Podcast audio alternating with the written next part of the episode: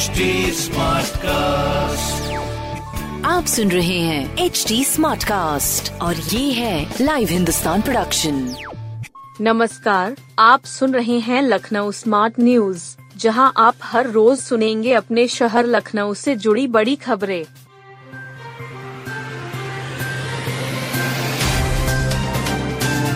हुसैनाबाद में एलडीए बनाएगा पाँच दशमलव पाँच करोड़ से टूरिस्ट इन्फॉर्मेशन सेंटर। हुसैनाबाद में एल एलडीए पाँच दशमलव पाँच करोड़ से टूरिस्ट इन्फॉर्मेशन सेंटर बनाएगा। यह इंफॉर्मेशन सेंटर पूरी तरह डिजिटल व तकनीक से लैस होगा। इसमें एलईडी स्क्रीन पर ही देश व प्रदेश की विरासत व उनकी धरोहरों तथा अन्य खासियतों की जानकारी मिलेगी। जिस शहर व वहाँ के धरोहरों के बारे में जानकारी की ज़रूरत होगी, उसे टच करते ही उसकी जानकारियाँ सामने आने लगेंगी। वीडियो के साथ ऑडियो भी सुनाई देगा। लखनऊ विकास प्राधिकरण ने इसके निर्माण का टेंडर जारी किया है। यह टूरिस्ट इन्फॉर्मेशन सेंटर न सिर्फ़ उत्तर प्रदेश की धरोहरों, विरासतों की खूबियों तथा प्रमुख उत्पादों की जानकारी के साथ पूरे देश के प्रमुख स्थलों के बारे में भी बताएगा। इसमें चारों तरफ़ जगह जगह टच स्क्रीन लगी होंगी। इसमें लोग अपनी पसंद के शहरों, धरोहरों, प्रमुख स्थानों को सिलेक्ट कर उसके बारे में जानकारी ले सकेंगे। वीडियो के साथ उन्हें ऑडियो भी सुनाई देगा। इसमें कोई चीज़ मैनुअल नहीं होगी। सब डिजिटल ही रहेगा। इसे बनाने पर ही लगभग पाँच दशमलव पाँच शून्य करोड़ का खर्च आएगा। एल के अधिशासी अभियंता मनोज सागर ने बताया कि इसके लिए टेंडर करा दिया गया है। पूरे सेंटर में टच स्क्रीन वॉल लगेंगे, जिनको टच करके लोग देश प्रदेश की धरोहरों के बारे में जानकारी कर सकेंगे। समता मूलक चौक से एक हज़ार नब्बे का सफ़र होगा आसान। फ्लाईओवर बनेगा। गोमती नगर के समता मूलक चौक पर ट्रैफ़िक जाम से निजात दिलाने के लिए चार लेन फ्लाईओवर निर्माण किया जाएगा। साथ ही अपट्रॉन बिल्डिंग और एक हज़ार नब्बे की तरफ़ हलीफ भी उतरेगा। शासन के निर्देश पर सेतु निगम ने सर्वे रिपोर्ट तैयार की है। सर्वे रिपोर्ट के मुताबिक एक हज़ार नब्बे चौराहा से लेकर समता मूलक चौक पार करते हुए फसिनेमा तक चार लेन फ्लाईओवर का प्रस्ताव तैयार किया है। सेतु निगम अधिकारियों के मुताबिक समता मूलक चौक पर छह स्थानों से ट्रैफ़िक आता है। यहाँ Lohia Path, Balu Adda, paper mill colony, polytechnic, hotel Taj व अंबेडकर पार्क की तरफ़ से वाहन आते हैं। पीक आवर्स में भीषण ट्रैफ़िक जाम रहता है। सेतु निगम अधिकारियों के मुताबिक अंडाकार रोटरी के कारण सामने से आने वाले वाहन दिखाई नहीं देते हैं, जिससे कई बार सड़क दुर्घटना हो चुकी है। केंद्रीय रक्षा मंत्री राजनाथ के ओएसडी के पी सिंह ने प्रमुख सचिव पीडब्ल्यूडी नरेंद्र भूषण को पत्र लिखा था। इसके बाद शासन ने सेतु निगम व पीडब्ल्यूडी से सर्वे रिपोर्ट मांगी थी। ट्रैफ़िक पुलिस ने गोमती बैराज पुल को एकल दिशा मार्ग किया है। सिर्फ़ गोमती नगर से बालू अड्डा की तरफ़ वाहन जा सकते हैं, लेकिन बैकुंठ धाम की तरफ़ से आने वाले वाहन एक हज़ार नब्बे चौराहा होकर समता मूलक चौक आते हैं। प्रवासी भारतीय सम्मेलन में लखनऊ के तीन युवा आमंत्रित। इस बार सत्रहवें प्रवासी भारतीय सम्मेलन में राजधानी के राष्ट्रीय युवा पुरस्कार से नवाजे गए तीन युवा भी जाएँगे। सम्मेलन में इन युवाओं को भी आमंत्रित किया गया है। यह सम्मेलन 8 से 10 जनवरी के बीच मध्य प्रदेश के इंदौर शहर में आयोजित हो रहा है। युवा कार्यक्रम और खेल मंत्रालय भारत सरकार की ओर प्रदेश के राष्ट्रीय युवा पुरस्कार विजेताओं को बुलाया गया है। इनके नाम हैं अजीत कुशवाहा, शुभम मिश्रा और रोहित कुमार कश्यप। इनके अलावा और रैया राष्ट्रीय युवा पुरस्कार विजेता नेहा कुशवाहा को भी आमंत्रित किया गया है।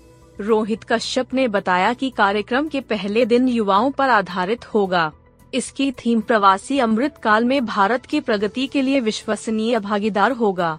इस सत्र में अलग अलग विश्वविद्यालयों के छात्र, राष्ट्रीय सेवा योजना एनवाई के, के स्वयं सेवकों साथ प्रवासी भारतीय युवा भी सम्मिलित होंगे।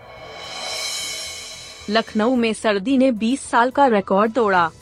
गलन से इस सीज़न के सारे रिकॉर्ड तोड़ दिए। साथ ही 20 साल बाद जनवरी का सबसे सर्द दिन रहा। अधिकतम तापमान सामान्य से 10 डिग्री नीचे लुढ़क गया। यह दस दशमलव छह डिग्री सेल्सियस दर्ज किया गया। मौसम विभाग ने लखनऊ को रेड जोन में रखा है। अगले पाँच दिन कड़ाके की सर्दी पड़ने की चेतावनी जारी की है। इसके पूर्व वर्ष 2003 में सबसे सर्द दिन बीता था जब अधिकतम तापमान का पारा दस दशमलव दो पर ठिठक गया था। न्यूनतम तापमान छह दशमलव सात डिग्री सेल्सियस दर्ज किया गया। मौसम वैज्ञानिक अतुल कुमार सिंह के अनुसार पिछले छह दिनों से कोहरा पूरी तरह नहीं छंट पाया है। ऊपर से हवा उत्तरी पश्चिमी है, जो उच्च हिमालयी बर्फीले इलाकों से होकर आ रही है। कोहरे की एक ऊपरी परत लगातार बने रहने के कारण इनकमिंग सोलर रेडिएशन यानी सूर्य की ऊष्मा अवरुद्ध हो गई है। यह परावर्तित हो जा रही है। धरती की सतह को गर्म होने का समय नहीं मिल पा रहा है।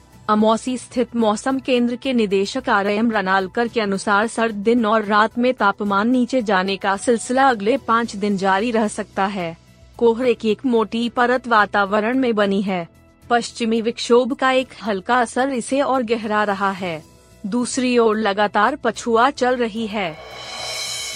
दूसरे फ़ेज़ के विषयों के प्रवेश पत्र जारी होने से एक के छात्र परेशान। Doctor A P J Abdul Kalam प्रावधिक विश्वविद्यालय की विषम सेमेस्टर की परीक्षाएँ बुधवार से शुरू हो रही है। कई कारणों से छात्र परेशान है। विश्वविद्यालय ने परीक्षा से एक दिन पूर्व ही प्रवेश पत्र जारी किए। इतना ही नहीं, जिन पाठ्यक्रमों की परीक्षा नहीं थी, उनके प्रवेश पत्र भी जारी कर दिए गए। छात्र परेशान हो गए क्योंकि प्रवेश पत्र पर 4 जनवरी का था। इसको लेकर सैकड़ों छात्रों ने सोशल साइट के माध्यम से एक के अधिकारियों से शिकायत की। इसके बाद विश्वविद्यालय ने अपनी गलती का सुधार किया। विषम सेमेस्टर की परीक्षा अलग अलग फ़ेज़ में हो रही है। इसमें पाठ्यक्रमों को पूल में बांटा गया है। 4 जनवरी से 25 जनवरी तक फ़ेज़ एक की परीक्षाएँ होनी है। बीती 2 जनवरी की रात से प्रवेश पत्र जारी होना शुरू हुए। पहले फ़ेज़ में स्नातक और परास्नातक पाठ्यक्रम की परीक्षाएँ होनी हैं।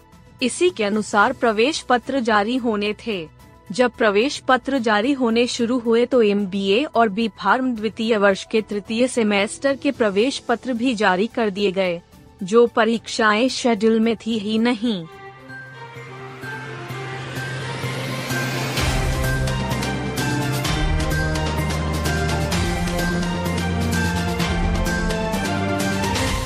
आप सुन रहे थे लखनऊ स्मार्ट न्यूज़, जो की लाइव हिंदुस्तान की प्रस्तुति है।